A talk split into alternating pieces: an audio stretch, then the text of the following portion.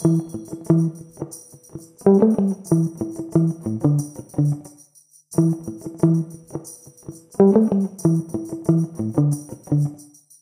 luisteraar, je luistert naar een nieuwe aflevering van de Prikkel Podcast. Wij zijn Zwijgman N, een theatergezelschap dat al meer dan 20 jaar fysieke en zintuigprikkelende voorstellingen maakt. In ons project Prikkel hebben we samen met een groep kunstenaars en wetenschappers vanuit de HKU en het UMC Utrecht onderzoek gedaan naar het fenomeen prikkelverwerking. Hoe werkt onze prikkelverwerking nou eigenlijk? Fysiologisch gezien? Welke diversiteit treffen we daarin aan? En wat is er in de maatschappij gaande? Waardoor overprikkeld zijn zo'n groot thema is voor veel mensen. Hoezo zijn er tegenwoordig zoveel labels als ADHD, autisme-spectrum, dyslexie en hoogsensitiviteit? En zijn er zoveel burn-outs? Het werd ons duidelijk dat iedereen prikkels anders verwerkt. Hoe de wereld bij jou binnenkomt is voor jou vanzelfsprekend. Het is immers jouw belevingswereld. Maar door het gesprek met een ander aan te gaan, kom je erachter dat we de wereld best wel verschillend ervaren. Deze gesprekken voeren heeft ons veel inzicht en begrip gegeven. Daarom delen we deze gesprekken graag met jou in deze podcastserie.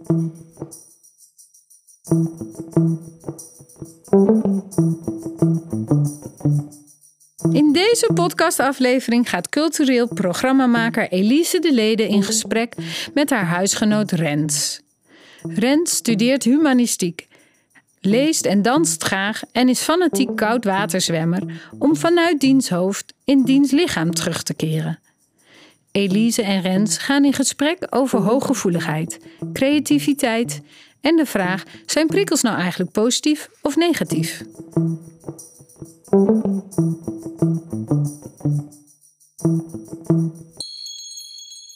Mijn naam is Elise. Ik ben dramaturg en programmamaker. En ik ben nu bij mij thuis om in gesprek te gaan samen met Rens. Voordat we meer over jou gaan verklappen, Rens, zou ik je eigenlijk eerst graag een paar vragen willen stellen. Oké. Vind je dat goed? Ja hoor. Oké, het zijn vragen die eigenlijk associaties of bepaalde beelden of ervaringen of gevoelens misschien wel bij je oproepen, misschien ook wel helemaal niet. Als ik zeg een lange treinreis, wat doet dit met jou? Mm, als, ik, als ik op reis een lange treinreis maak, is dat heerlijk. Maar hier in Nederland vind ik treinreizen niet zo, niet zo heel chill. Als ik zeg een stadsplein, wat doet dit met jou? Ik denk niet per se een plek waar ik graag ben. Ik denk dat ik heel snel overprikkeld ben op een stadsplein. Beetje cacophonie van, van prikkels, terwijl tegelijkertijd er geen holding is. Zo voelt het althans. Wat is een holding? Een soort plek of een lichaam, niet een letterlijk lichaam, hè, maar een, een ruimtelijk lichaam, die de prikkels dempt. En als ik op een stadsplein sta, is alles zo hard. Komt te hard binnen althans. Het zit alsof er geen... eh, ik weet niet, alles is scherp en, en, en hoekig. Nu dat, eh, dat we jou een beetje aan de hand van jouw associaties hebben leren kennen, denk ik dat de luisteraar ook wel heel benieuwd is wie jij bent. Eh, nou, ik ben dus Rens, huisgenoot van Elise. Eh, ik studeer op dit moment humanistiek. En naast mijn studie denk ik dat ik veel tijd stop in creativiteit. Op verschillende manieren. Dus veel dansen. Ehm, het liefst ook iets maken met de dans. Dus nu dan een improvisatiegroep waar we producties maken. Ehm, capoeira doe ik ook. Wat ik zelf heel creatief vind. Is veel lichamelijk bezig zijn ook wel. Ja, ik denk dat ik zo wel het gros van mijn tijd verdeel tussen studeren en proberen creatief bezig te zijn. Mhm. En lezen, dat soort dingen. Maar, Ja, Rens, jij bent dus inderdaad mijn huisgenoot. En ehm, ik wilde heel graag jou, met jou dit gesprek aangaan ehm, over prikkelverwerking en over jouw perceptie van de wereld. Omdat wij dus huisgenoten zijn en door met jou te wonen kwam ik er steeds meer achter dat eh, jij dingen anders ervaart dan ik. En, en al onze, we hebben nog vijf andere huisgenoten die ervaren dingen ook weer allemaal anders. Ehm, dus eigenlijk, het, het gesprek had, kan met iedereen plaatsvinden. Maar bij jou was ik specifiek benieuwd. En dat kwam eigenlijk vanaf het moment dat ik een keer zei: Ik wil heel graag als huisuitje gaan bowlen.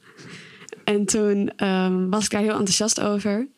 En toen zei jij: Nee, dat kan echt niet. Dat is echt te overprikkelend voor mij. Oh ja. Toen hebben we het er steeds wat vaker over gehad. En toen vroeg ik er laatst een keer naar. En toen kwamen er ook allemaal tools en gadgets uit de kast tevoorschijn. Uh, zoals verzwaringsdekens en verzwaringskussen, waar we nu ook uh, hier mee zitten. Toen was ik wel erg benieuwd ja, hoe jij de wereld dan eigenlijk ervaart. En, ja, en wat je daarover uh, te delen hebt voor, Mm. voor andere mensen. Om dat misschien beter te begrijpen. Mm.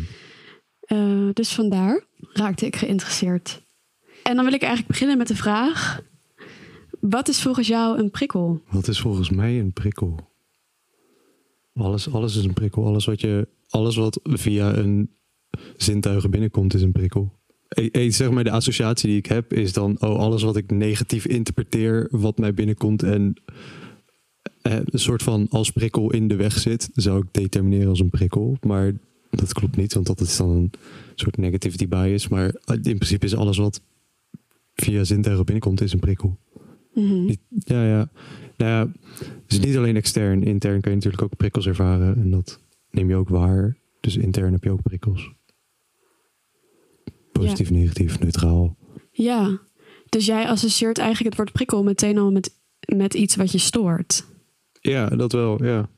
Ja, dat is wel interessant, want er zijn natuurlijk ook heel veel prikkels die je waarneemt, die het leven heel fijn maken. Ja, Maar daar ben je dan misschien minder bewust van, want die storen je niet. ja. Hoe denk je dat dat komt? Dat je, dat je meteen zo negatief denkt over alle prikkels, dat, dat prikkels je over het algemeen storen. Nou, dus dat ik, dus dat ik aan te denken toen erover begonnen. Ik denk aan de ene kant dat dat wel komt door de connotatie prikkel. Ehm, zeg maar, als je naar de natuur kijkt, zijn prikkels zijn vaak scherpe dingen. Maar, eh, ik, weet niet in hoeverre dat waar is. Maar eh, eh, laten we de, de wetenschap maar even voor waar aanhouden. Dat we als mens meer geneigd zijn om te kijken naar de negatieve dingen als overlevingsstrategie, omdat dat helpt ons overleven. Dus we zien de negatieve dingen eerder in het veld, die springen meer. En een soort van de positieve dingen gaan naar de achtergrond, dat die minder, en niet, zo, niet zozeer minder impact hebben, maar minder in onze waarneming tevoorschijn komen, omdat ze dus niet ehm, schadelijk zijn. Maar misschien ook wel invloed van de cultuur, dat we ook wel in een cultuur leven waar dat zich ook weer tot uiting komt. Eh, of dat we alles eh, als cultuur willen fixen, repareren, beter maken. Eh, mijn eigen geschiedenis zal er ook wel vast invloed op hebben. Misschien ook wel gewoon de ervaring. Leven als prikkelgevoelig in een omgeving met heel veel prikkels. eh, Leidt dat je gewoon heel veel negatieve ervaringen hebt met prikkels. Ja, want jij benoemt jezelf dus als prikkelgevoelig. Ja. Maar je woont in een stad, je woont in Utrecht, waar best wel veel, best wel een drukke stad is. Je woont ook in een huis met zes huisgenoten. Mhm. Dat zijn er best wel veel. Hoe, hoe ervaar je dat dan als je, zoals jij zegt, prikkelgevoelig bent? Eh, Ik, ik denk dat ik dat wel kan ervaren alsof er nooit een plek is waar ik helemaal kan ontspannen. Maar ik wil het ook niet uit, de weg gaan of zo, omdat het dan een soort zelfbevestigend verhaal wordt. Van oh, ik ben prikkelgevoelig, dus ik moet dingen ontwijken. Terwijl ik daar niet per se in geloof. Dat ik niet denk dat het ervaren van prikkels per se negatief hoeft te zijn. Ook al lijken ze negatief binnen te komen. Ik denk dat het ook heel erg samenhangt met het zelfbeeld. Maar toch ervaar ik het wel nu als overstimulerend. De identificatie van prikkelgevoeligheid is van, oh, dan moet ik oppassen met de hoeveelheid prikkels die ik binnenkrijg. Dan wordt dat een zelfbevestigend verhaal, Mhm. waardoor je eigenlijk in een soort bias komt van, oh, ik moet uitkijken, maar dan worden alle prikkels worden ook extra, dan word je extra gevoelig door je verhaal en niet per se omdat dat zo is, snap je? Ja, dus misschien kan je soms jezelf te veel beschermen. En kan je eigenlijk wel misschien wel meer aan Ja, dan je denkt. ja, Ja. ja precies. Ja. Ja. Want welke prikkel komt dan eigenlijk het hardste binnen bij jou? Ik denk licht en geluid. Ja, dat die twee hardst binnenkomen. Omdat ze het hardst binnenkomen, kan ik daar ook het meest van genieten. Als, als de context anders is of als het een andere vorm is. De, in, in de negativiteit zit ook een kwalite- kwaliteit. Ja, zeker. Want wanneer geniet je echt niet van geluid? Nou ja, bijvoorbeeld als ik naar de winkel ga en er staat een soort techno-muziek op. Ik kan genieten van techno, maar dan wil ik dansen in de club. Uh, niet als ik kleren sta te zoeken. Dan is het, ik weet niet, dat is, zo'n, dat is gewoon een hele verkeerde context. De muziek past niet bij wat ik op dat moment wil doen. Dus dan is het alsof ik in tweeën gesplitst word. Oké, de ene kant van mijn brein let op deze muziek en wil hele andere dingen dan ik eigenlijk wil doen daar. Uh, wat is gewoon rustig, uh, gefocust. Kijk, het is ook. Die prikkels die vragen zoveel aandacht. dat ik ook niet meer aandacht kan schenken aan het zoeken van leuke kleren. Denk je dat het dan is omdat sommige mensen die zijn er dan misschien beter in om die muziek helemaal uit te filteren. Die kunnen dan de winkel uitlopen en die, hebben, die weten bij wijze van niet eens dat er muziek aanstond. En voor jou is dat lastig, dus jij merkt het eigenlijk altijd op als er muziek aanstaat. Ja, ik, ik vind het moeilijk hoe, man, hoe andere mensen dat dan ervaren of zo. Ik, weet niet of ze het uitfilteren of dat ze het gewoon beter weten te verwerken. En dat die verwerking zo automatisch gaat dat, dat ze daar niet zo mee bezig gaat, gaan. En omdat ik het dan niet kan verwerken. Ja, ik weet niet of ik het niet kan verwerken. Ik weet eigenlijk überhaupt niet wat verwerking is. Ik heb alleen mijn eigen ervaring in die zin. Um, ja, geen idee hoe andere mensen dat doen. Nee, maar ze lijken er minder last van te hebben. En wanneer geniet je dan wel heel erg van muziek? Zijn er dan bepaalde, bepaalde regels voor waar ze aan moeten voldoen?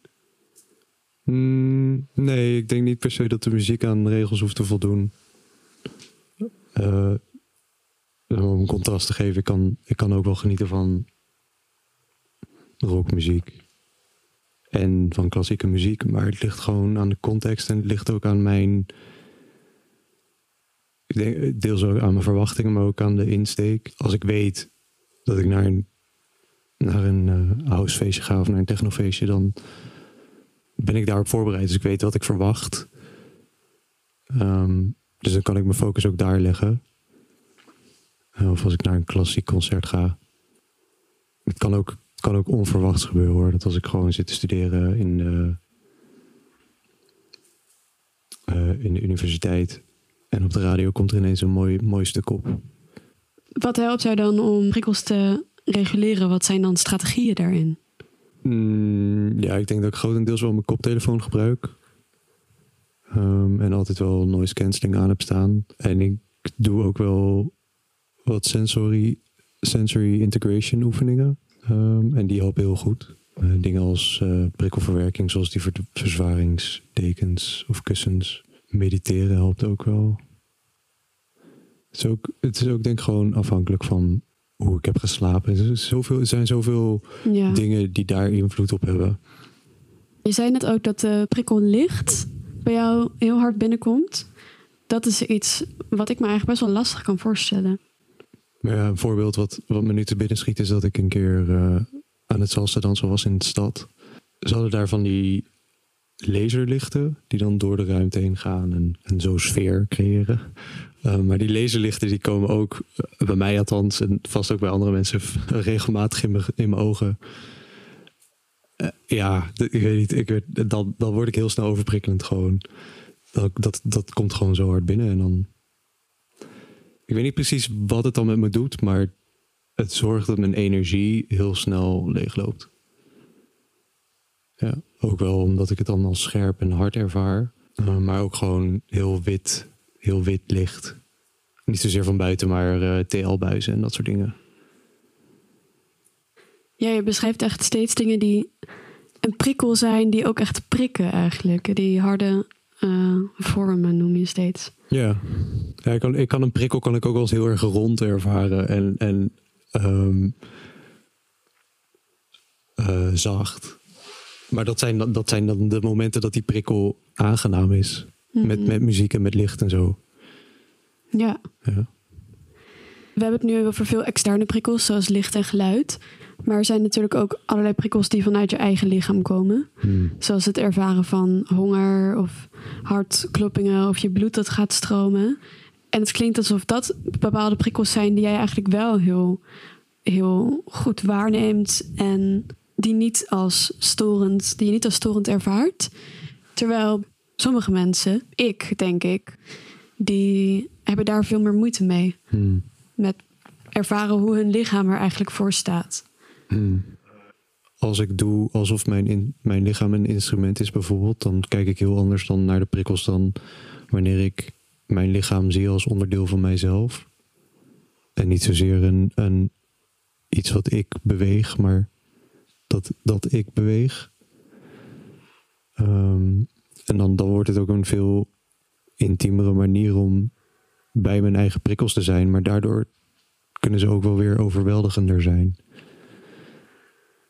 Ehm, al denk ik wel überhaupt dat we in een cultuur of maatschappij leven waarin we heel materialistisch en instrumentaal naar onze lichamen kijken. Dus in die zin vraag ik me af in hoeverre we als gemeenschap wel de prikkels kunnen verwerken die in ons lichaam, of niet kunnen, maar überhaupt de prikkels waarnemen en kunnen verwerken die in ons lichaam uh, als het ware tevoorschijn komen.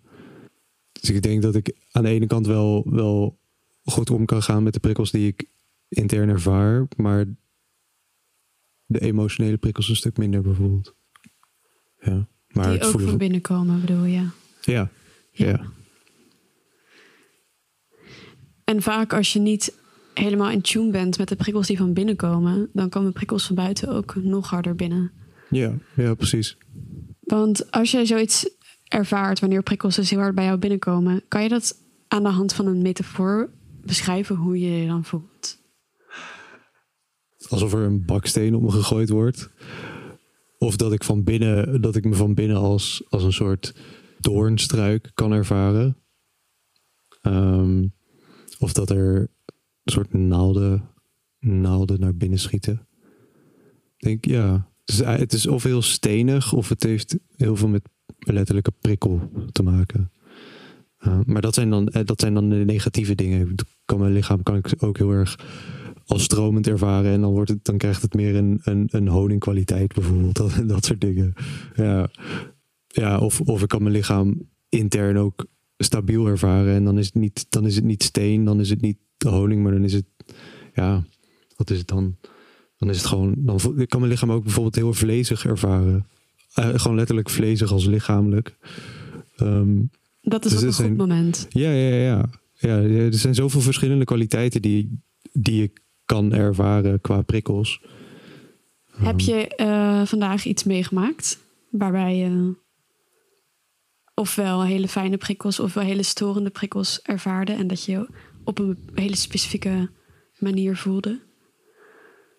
Uh, ja, ik heb vanochtend koud, koud gezwommen, dus dat was uh, heel aangenaam. Um, en dan, voel ik me daarna, hmm, hoe zou ik dat omschrijven?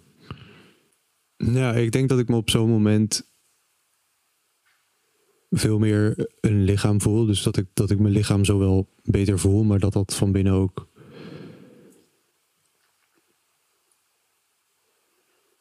Ja, alsof ik van vlees en bloed ben gemaakt.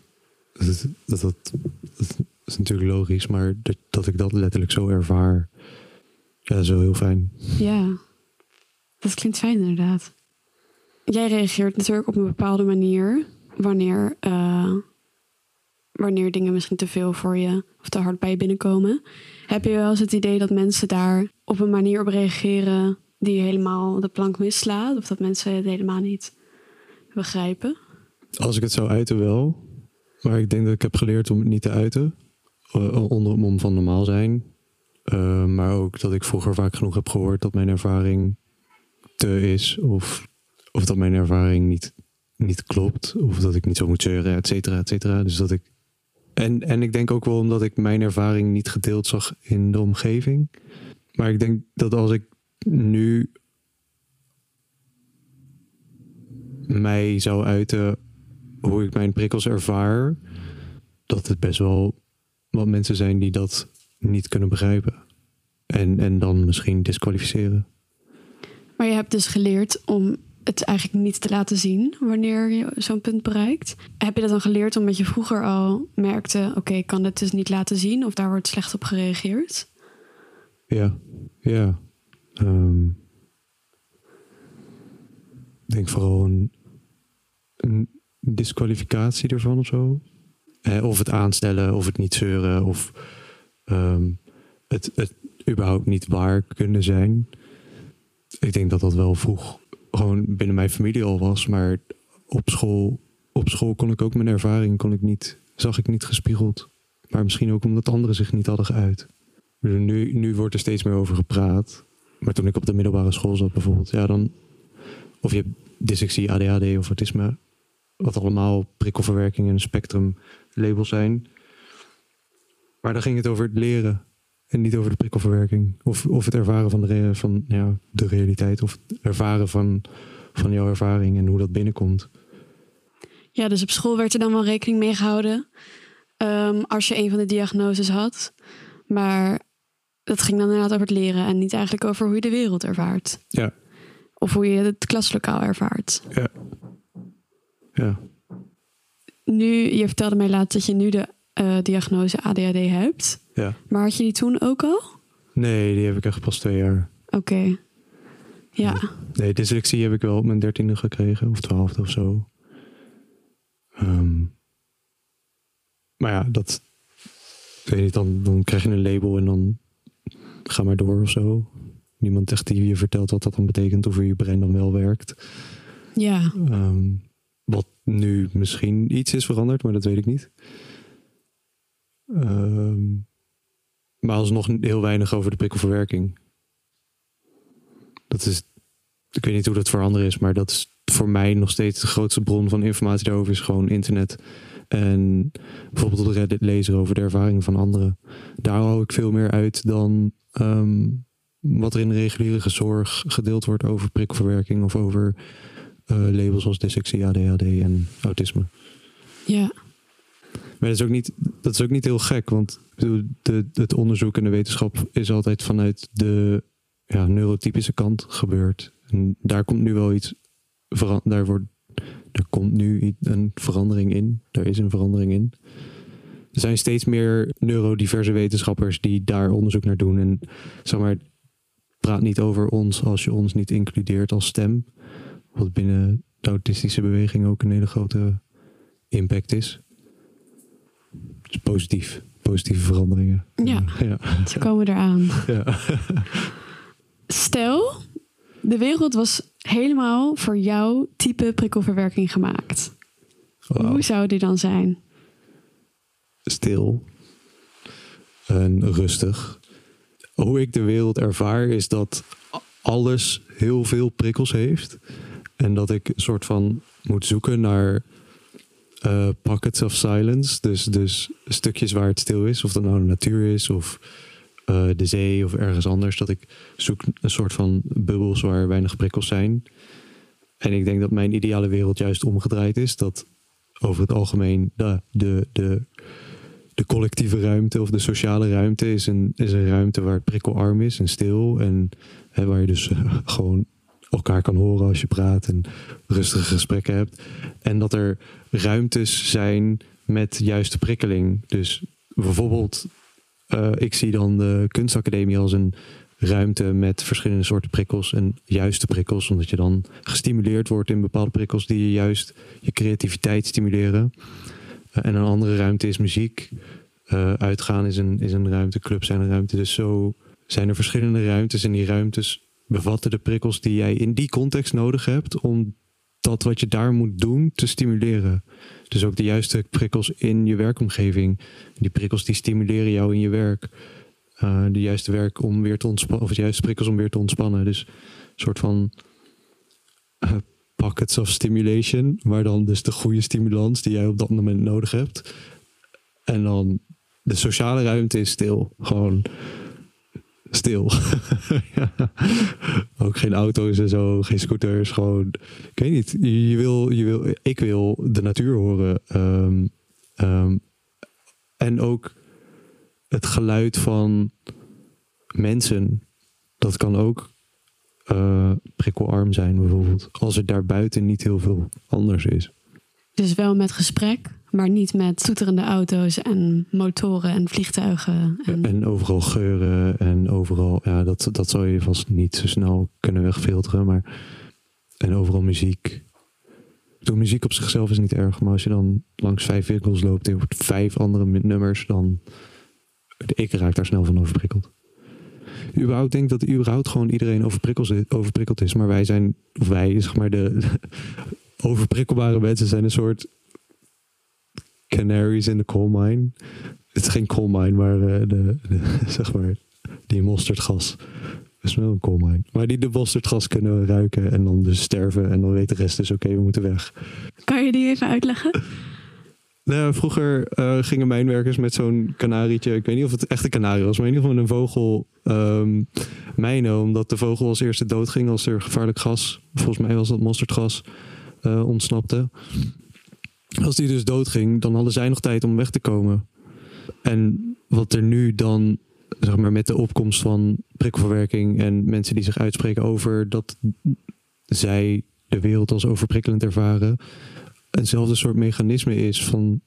wij zijn de eerste die het ervaren als overprikkelend, maar dat betekent niet dat de rest niet overprikkeld is.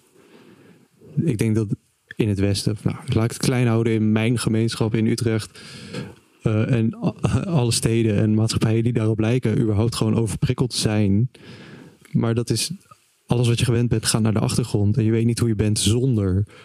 Maar wij overprikkelbaar, overexcitable mensen die, die trekken als het ware aan de touwtjes. Van, het is gewoon te erg voor ons, maar daarmee waarschijnlijk ook voor jullie. En het kan anders. Het is een beetje eenzelfde soort mechanisme. En iedereen zou er baat bij hebben. Ja, als denk we ik wel. Meer luisteren naar de prikkelgevoelige mensen. Dankjewel, Rens. Dan zou ik het hiermee, denk ik, willen afsluiten met deze mooie laatste woorden van jou.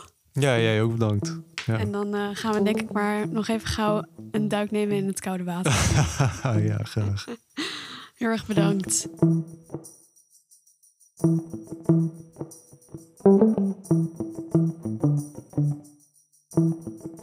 Dankjewel voor het luisteren naar de Prikkel-podcast. Deze Prikkel-podcast is een onderdeel van een langlopend onderzoek naar neurodiversiteit en prikkelverwerking. Met een groep kunstenaars en wetenschappers hebben we een expositie gemaakt in buitenplaats Doornburg in Maarsen. Wil je meer weten over de expositie of het vervolg van het project Prikkel of wat theatergezelschap Zwijgman N doet? Bezoek dan onze website www.zwijgman.org of volg ons op social media. Prikkelverwerking, waarneming, het zintuigelijk lichaam, het zijn eindeloze thema's. Er valt nog een hoop te ontdekken. Tot de volgende keer.